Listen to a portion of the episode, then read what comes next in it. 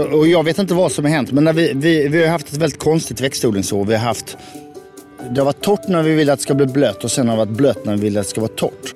Ja, nu är vi inne i september och det är dags att summera den här kanske lite annorlunda skörden i Skåne. Hur blev den egentligen? Var det någon gröda som klarade sämre eller till och med bättre? Och hur rustar vi oss för framtiden? Det är naturligtvis en säkerhet att ha mer höstsådda grödor. Sen i den andra vågskålen ligger då problemen med gräs och gräs som vi har vi får mer och mer problem med.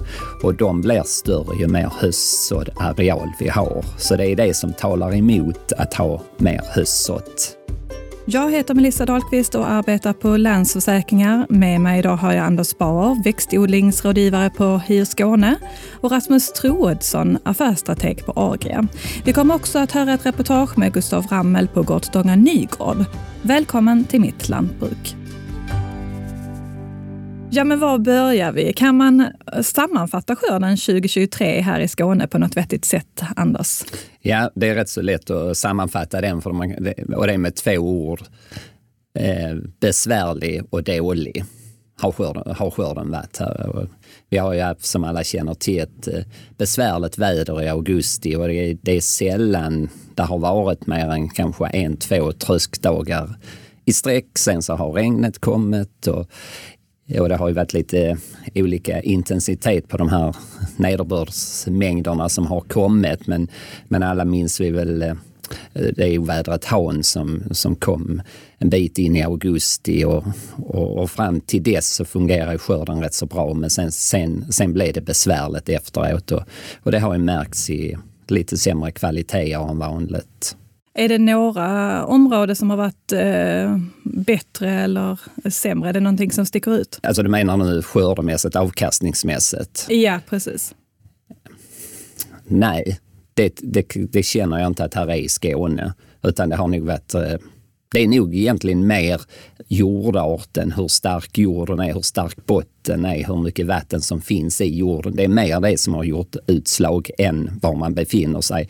Och då klart kan man ju säga att uppe i nordöstra hörnet så finns det mycket lätt jord och det är klart att på de lätta jordarna där har avkastningen blivit väldigt låg också. Men, men det, finns, det finns i andra områden av Skåne också som har där det har lidit mer. Är det någon gröda då som har klarat sig eh, bättre eller sämre i den här, eh, det här omväxlande vädret? Ja, alltså det, det, vi har sett nu av de skördarna som vi vet, så höstvetet ser ut att ha klarat sig rätt så bra. Och där kan man väl säga att skördenivån den ligger kanske någonstans mellan 10 och 20 procent under en normal skörd. Eh, och det är då som har klarat sig sämst av de grödor som eh, tröskas så är det det vårsådda. Korn, havre och vårvete. Där har vi kanske fått ett skördetapp på 30-40 procent med stor variation. Men, men jag, det skulle, om man skulle gaffla in det så ungefär 30-40 procents skördeökning. Eller skördesänkning, förlåt. Och sen har vi rapsen, den eh, höstrapsen, där har vi kanske tappat eh, i ungefär nivå med de vårsådda grödorna, 30-40 procent. Men med oerhört stora variationer i skörd. För som eh, vädret, vi hade ju en köldperiod i december i fjol som knäckte mycket av rapsen och en del raps blev uppkörd som var så dålig så den kördes upp och såddes med någon annan gröda i våras. Och de, men av de fälten som stod kvar så är det väldigt stora variationer i skördar. är från ett ton raps till över fyra ton raps. Och det, det, de variationerna ser vi aldrig annars. Så det har varit en väldigt stor variation i avkastningen på höstrapsen. Eh, mycket regn har ju gjort att eh, det är svårt att komma ut och tröska, men har eh, lantbrukarna hunnit höstså i tid? Det som är så hittills det är ju höstrapsen. Höstkorn, höstråg, det börjar man ju så nu den tiden. Höstvete det är ytterligare någon vecka fram i tiden innan man börjar så det. Men höstrapsen, det mesta är sått. Det mesta har blivit sått. Så det, det är nog sått en relativt normal mängd höstraps. Höstrapsarealen är nog rätt så normal skulle jag tro när man pratar med sina kunder så, så har man fått sått. Sått kanske lite senare än vi normalt gör. Och det, det började, första såddes eh, kanske den någon gång runt den 15 augusti. Då såddes en liten mängd. Sen såddes rätt så mycket den 22-25 augusti och sen så avslutas det här nu i sista dagarna i augusti, en bit in i september. Är det några sjukdomar som har ställt till det eller är det främst eh, eh, regn och torka som har ställt till det? ja, det är ju framförallt torkan som har, ställt, som har gjort att avkastningen har blivit lägre. Sen är det ju regnet här i augusti som har gjort att kvaliteten har, kvaliteten har blivit lite sämre. Eh, och kvalitetsmässigt, då tänker jag på eh, falltalet på höstvete. Och när, när, när grödan är mogen och det sen regnar så, så sjunker falltalen. Där är variation mellan hur sorterna klarar det. Men, men eh, falltalet har varit ett bekymmer och här kommer säkert framöver i vinter, senare i höst och vinter visa sig att vi har ett underskott på kvarnvete här i, i, eh, i Sverige. Och eh, sen har pro, höstveteproteinerna har varit kanske lite åt det lägre hållet. Men, men eh, jag tror det kommer till att gå att sälja kvarnvete även med rätt så låga proteinhalter under förutsättning att falltalet är bra. Om man går tillbaka till regnet, har det bidragit till att man sett eh, mer sjukdomar i fältet? Nej, det är ju ett, alltså ett, eh, jag kom inte så långt innan, men det, det är ju den torra leken vi hade i april, maj, juni. Det ska bli spännande att se nu när man skördar, eller vi får resultaten på eh, svampförsöken här och vilka skördeökningar en svampbehandling har gjort. Jag tror det kommer att vara mycket, mycket begränsad avkastningshöjning med svampbehandlingen. Om eh, vi går vidare till Rasmus på Agria. Det finns ju grödaförsäkring och eh, som jag har förstått det så gäller det inte mot regn men mot hagelskador. Kan du berätta lite mer om försäkringen och, och hur den kan hjälpa eh, lantbrukare? De allra flesta lantbrukarna har ju en eh, grödaförsäkring inbakad i lantbruksförsäkringen då, men det är Agria som står bakom med försäkringsgivarna. Och då har vi ju tre huvudbeståndsdelar i den. Eh, och det är som du säger, det, regn var väl inte en av dem där, utan vi har, vi har eh, hagel som de allra flesta tänker på under säsongen. Men det är ju även eh, omsåddsskydd om det är händelser som gör att du måste så en gång till eh, för att det blev skorpa till exempel. Eh, kan man handla om både med höst och eh, vårbruket. Då. Och eh, sen är det salmonella för lagrad gröda. Eh, det har ju hänt ett par gånger att man har hittat i eh, spannmålslager. Då kan man få hjälp till sanering och, och eh, förlorat skördevärde. Kan det vara aktuellt att utveckla nya typer av försäkringar för framtiden när eh, klimatet är så skiftande som det, är, som det blir år efter år? Ja, och det känns ju verkligen en säsong som denna. Då. Och då, då eh, hade vi ju faktiskt gjort eh, innan det blev så lustigt väder eh, en tur runt med de olika branschorganisationerna här under vintern och våren och frågat vad de ser i behovet i framtiden och även någon kundpanel fick tänka till kring detta. Då. Och, vi har en lång lista på önskemål och tänkbara idéer för att det, det är ju rätt stor variation ute i världen då, och många som har kontakter som, som har liksom plockat hem idéer. Där. Eh, man kan ju säga att eh, allting ska vi ju titta på och, och överväga och det, det är inte gjort i en handvändning och en av sakerna där är ju att eh, så länge vi pratar dagens försäkring så är det ju odlarnas egna pengar det handlar om.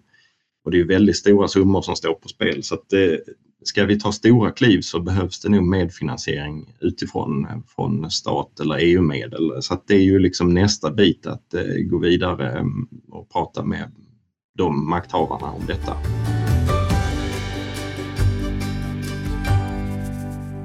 Nu ska vi få höra lite från fältet. Jag besökte Gustav Rammel på Gårdstånga Nygård den sista augusti och då hade han fortfarande 30 hektar havre kvar att skörda.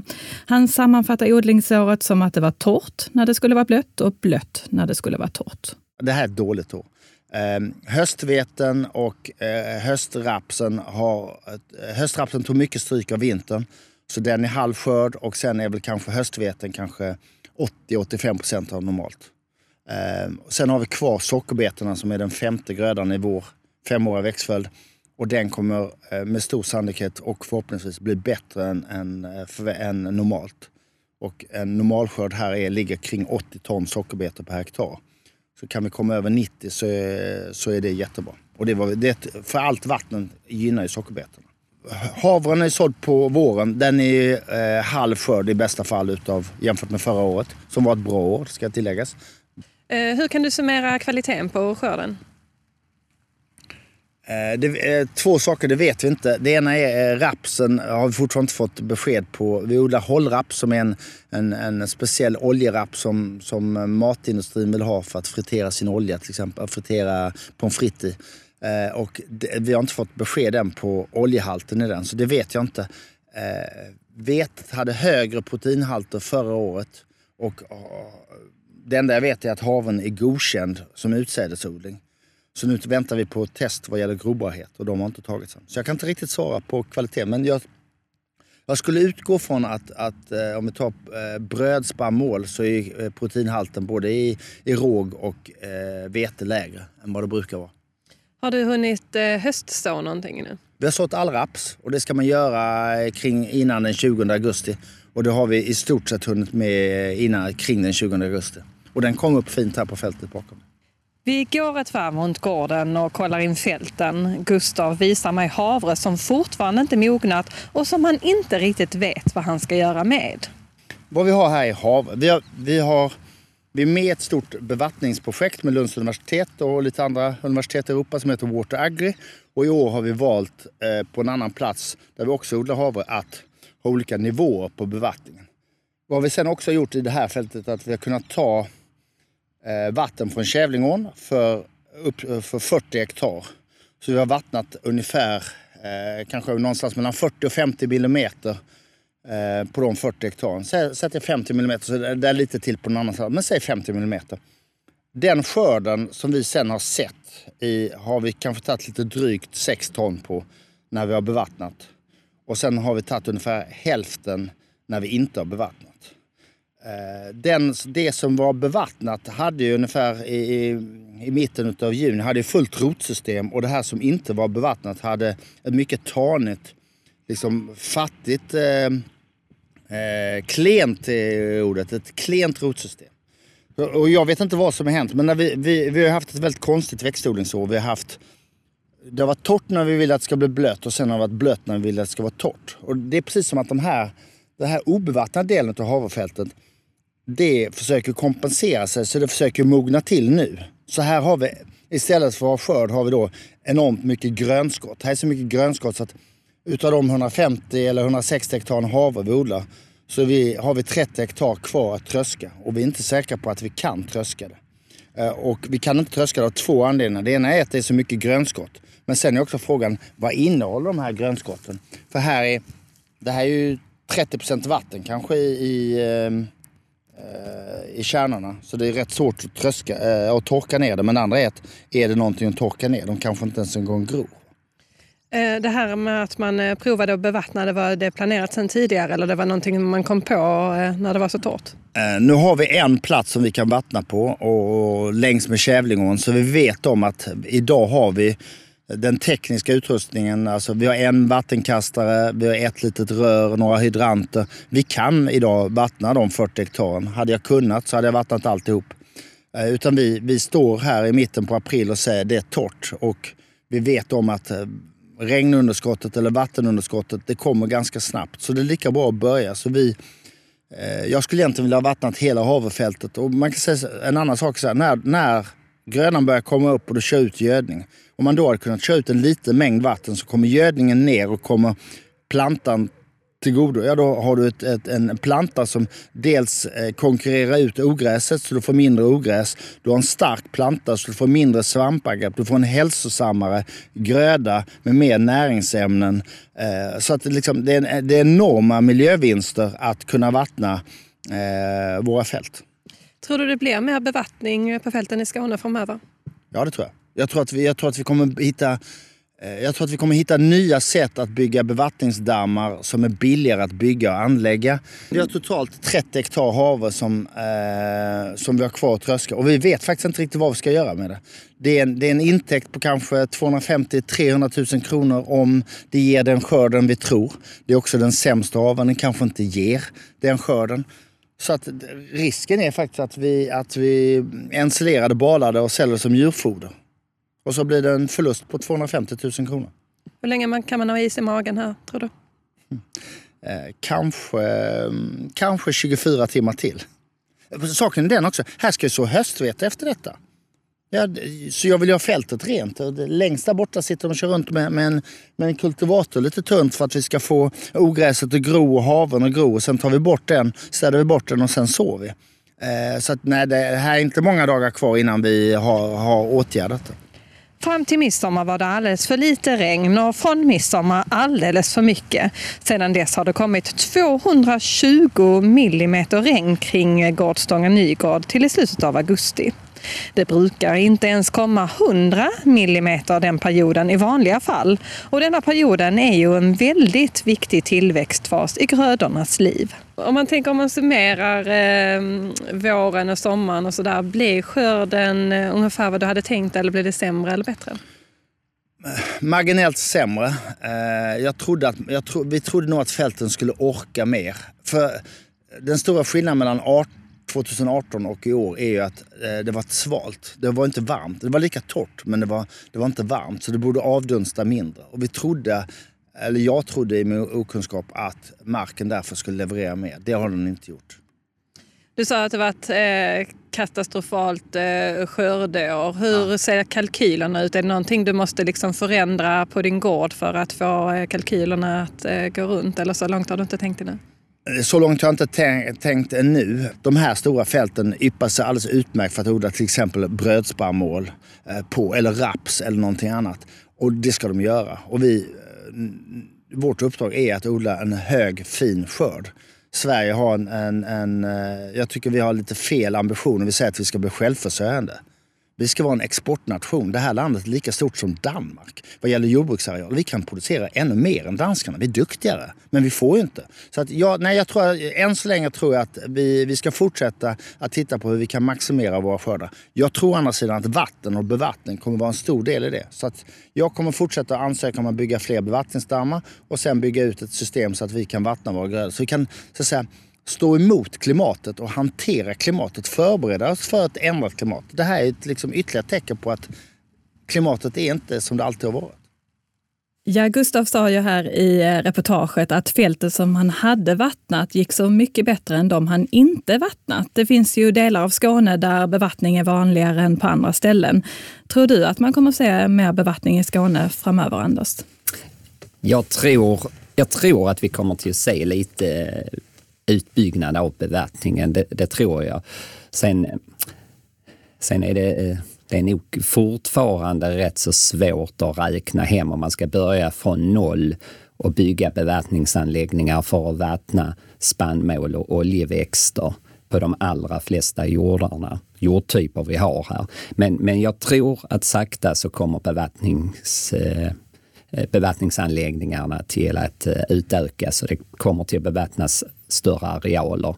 Det känns ju som att vi allt oftare hamnar i, i väder eh, eh, vi, alltså vi har samma väder under längre perioder. Jag tänker framförallt på torkan då, att det liksom, högtrycken biter sig fast och så kan det gå tre veckor, en månad och två utan vi får någon nederbörd. Och där, där, kommer, där hjälper det självfallet om man kan bevattna. Dels som Gustav sa i inslaget att man får nytta av det kvävet man har lagt ut men även för att, eh, ja, för att eh, grödan behöver vattnet under den perioden. Eh, så det tror jag. Vi kommer till att se lite mer utbyggnad av bevattningsmöjligheter, ja. Finns det något annat förutom bevattning som lantbrukaren kan göra för att tackla vädret? Det är ju svårt. Eh, man ser i år, och man såg även 2018, att de höstsådda grödorna har ju lite bättre möjlighet att eh, klara varm, eh, torrt, torr väderlek. Så det är ju naturligtvis en säkerhet att ha mer höstsått, höstsådda grödor.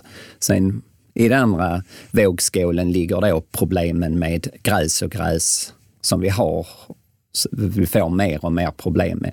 Och de blir större ju mer höstsådd areal vi har. Så det är det som talar emot att ha mer höstsått. Men, men, men höstsådda grödor är lite säkrare, det är de. Är det så att man kan titta på andra grödor och så, eller att man eh, Ja, nu pratade om att så på andra tidpunkter, men mm. Eh, kan man få in andra grödor som är, är mer gynnsamma för skiftande klimat?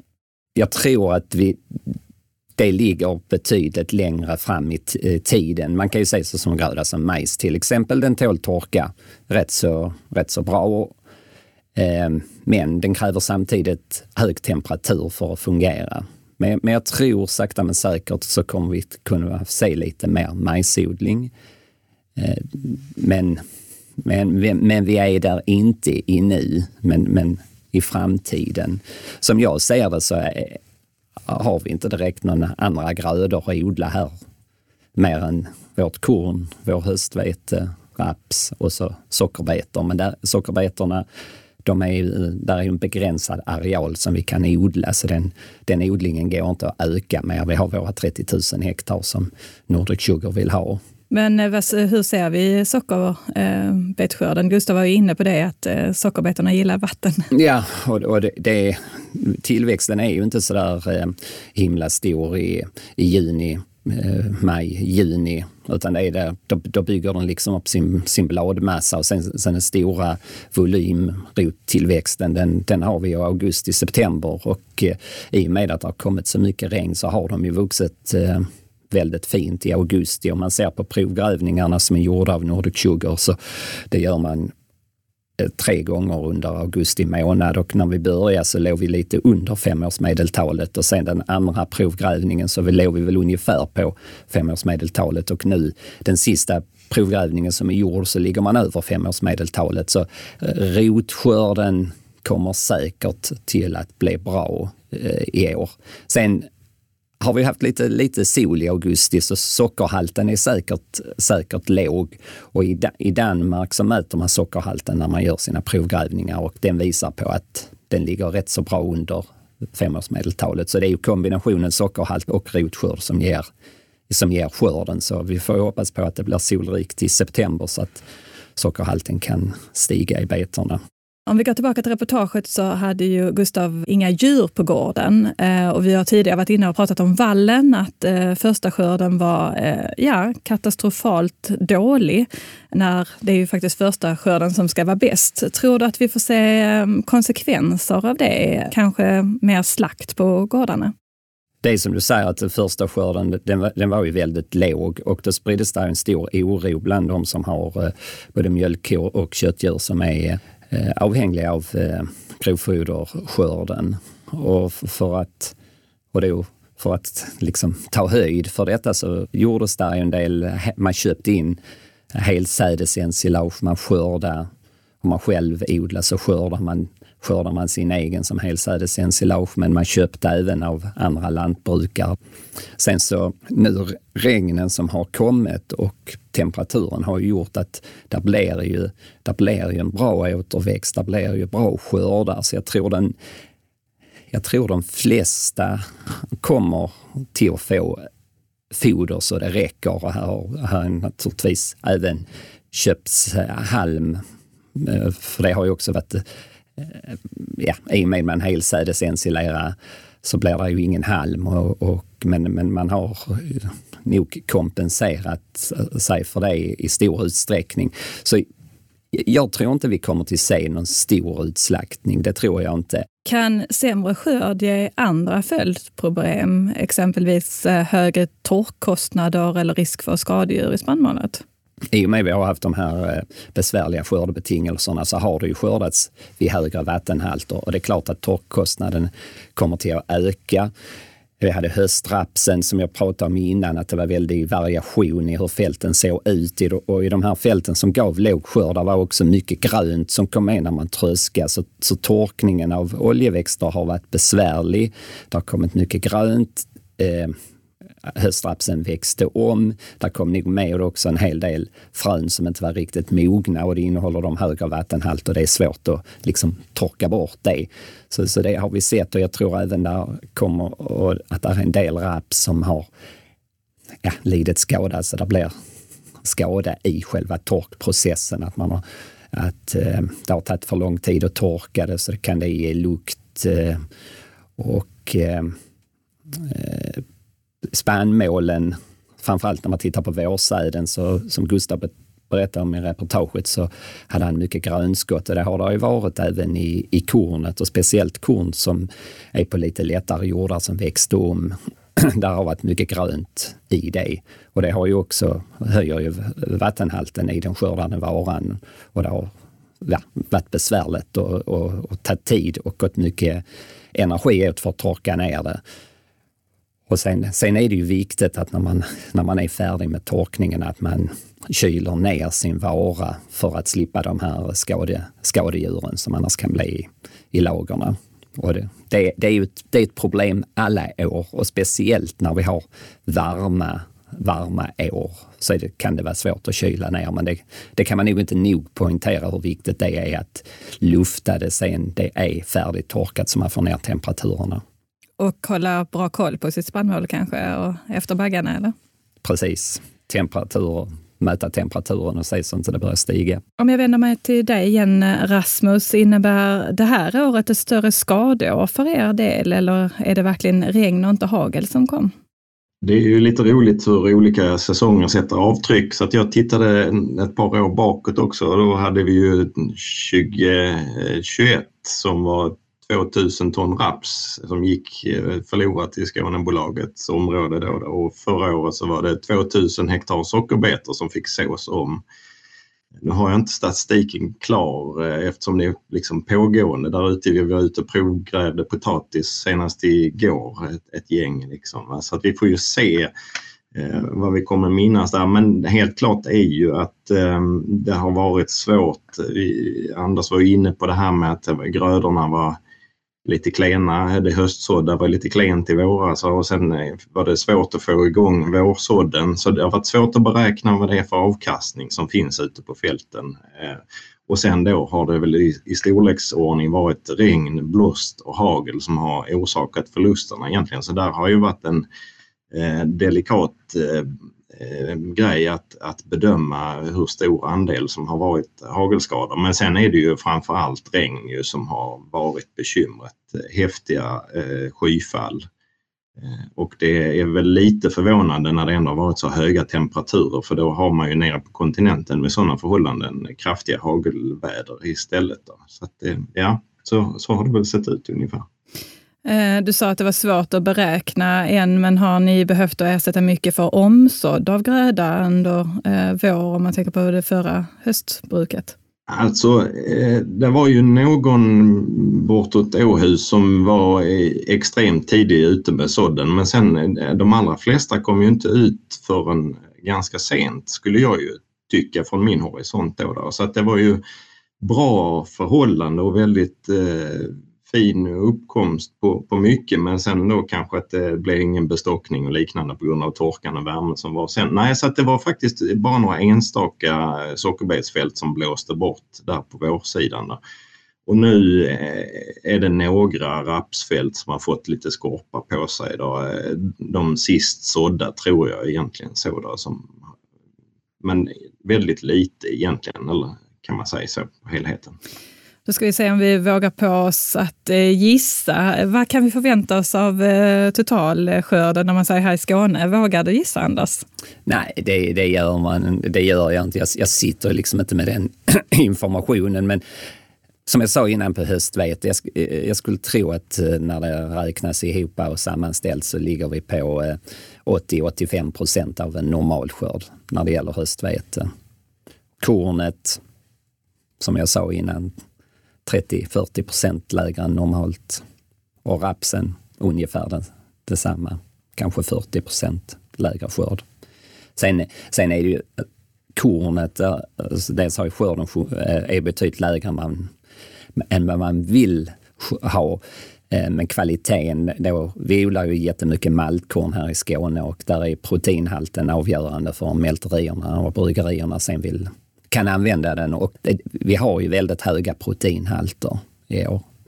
Så, så mycket av det kornet som är skördat, det kommer till avräknas som, eh, som eh, foderkorn och med ett betydligt lägre pris. Det är väl kanske upp mot en krona lägre pris på foderkornet jämfört med maltkornet. Så det, det är ju ett stort bekymmer också.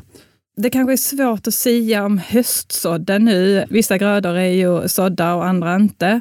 Men det här varma vädret vi har nu, eh, gynnar det höstsådden eller kan det bidra till att det höstsådda gror för snabbt inför vintern? Som jag sa innan, så, så raps, rapsen kan man säga den är sådd och jag skulle gissa att det blir en normal areal utav den. Och den har fått en väldigt fin start. Det har ju varit fuktigt om man tänker tillbaka hur det var i fjol så hade vi jättetorrt vid den här tiden och rapsfröet grodde inte. Vi fick, ett, vi fick inte ett, eh, ett rejält regn förrän in först ja, 8-10 september och då var det många fält som grodde.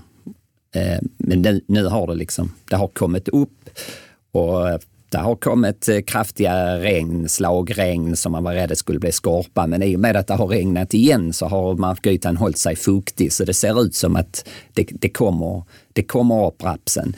Vi, vi var lite rädda nu efter de stora nederbördsmängderna här i augusti att vi skulle få bry med sniglar. Men, men det är inget stort bekymmer det här året med sniglar. Det finns i vissa fält och områden där det man kan se angrepp av snigel. Men jag bedömer det som ett betydligt mindre problem med sniglar än det brukar vara. Och det är säkert eh, den här torra långa torra perioden som gjorde att snigeln inte kunde uppföröka sig och det har inte hunnit med att göra det nu. Rapsjordloppor kan också vara ett bekymmer. Det ser man lite grann men inte i någon eh, jättestor skala. Jag vänder mig till Rasmus nu. Eh, hur ser du framöver om man eh, kolla framöver? Vad är din eh, förhoppning här om hösten? Ja, men jag har ju inte sett, jag har inte gått i några rapsfält men jag har sett eh, bilder och, och, det är fantastiskt att det börjar med en bra uppkomst. Eh, sen får vi väl hoppas då att man inte har sått för tidigt ändå, eh, även om det känns som rätt tid. Va? Men i förhållande till väderleken sen, eh, att det är för varmt och, och då kan det ju vara knepigt med om det här skurvädret fortsätter och, och hitta tillfälle och tillväxtreglera sen kanske. Eh, och sen för övrigt så, så, när vi kommer fram till spannmålen då så eh, ja, frågetecken på tillgång på olika sorter kanske, tänker jag. Och, och sen då om man tar eget utsäde, ja, hur blir kvaliteten eh, när eh, man har haft en torkprocess som var lite knepig. Så att, eh, bara sådär observandum, lite så. Det kan man ju inflika. Tar man eget utsäde så är det ju jätteviktigt att man lämnar det på analys så man får svart på vitt vad man har för grobarhet och inte minst om det är någon sjukdomar, om det är betningsbehov eller ej. Ja, det var allt för den här gången. Tack för att du har lyssnat och hoppas att du har tyckt att det var ett givande samtal. Tack till Anders Bauer från eh, HIR Skåne och Rasmus Troedsson från eh, Agria för att ni var med. Och jag vill också tipsa om ett gammalt avsnitt av Mitt lantbruk. Precis eh, när vi spelar in det här avsnittet så har man för första gången hittat afrikansk svinpest i Sverige på vildsvin utanför Fagersta. Och i avsnitt eh, 65 av Mitt lantbruk så pratar vi om vad som händer när smittan kommer till gården. Där berättade Maria C Ceder Smyg som är veterinärinspektör på Jordbruksverket hur myndigheten förberedde sig på ett utbrott av afrikansk svinpest och hur de skulle agera om smittan kommer till Sverige. Och det är ju något som tyvärr har hänt nu. Så lyssna gärna på det avsnittet om ni har missat det. Har ni tips på vad vi kan ta upp här i podden så mejla gärna redaktionen mittlantbruk landsförsäkringar.se. Tack för att ni har lyssnat så hörs vi i nästa avsnitt.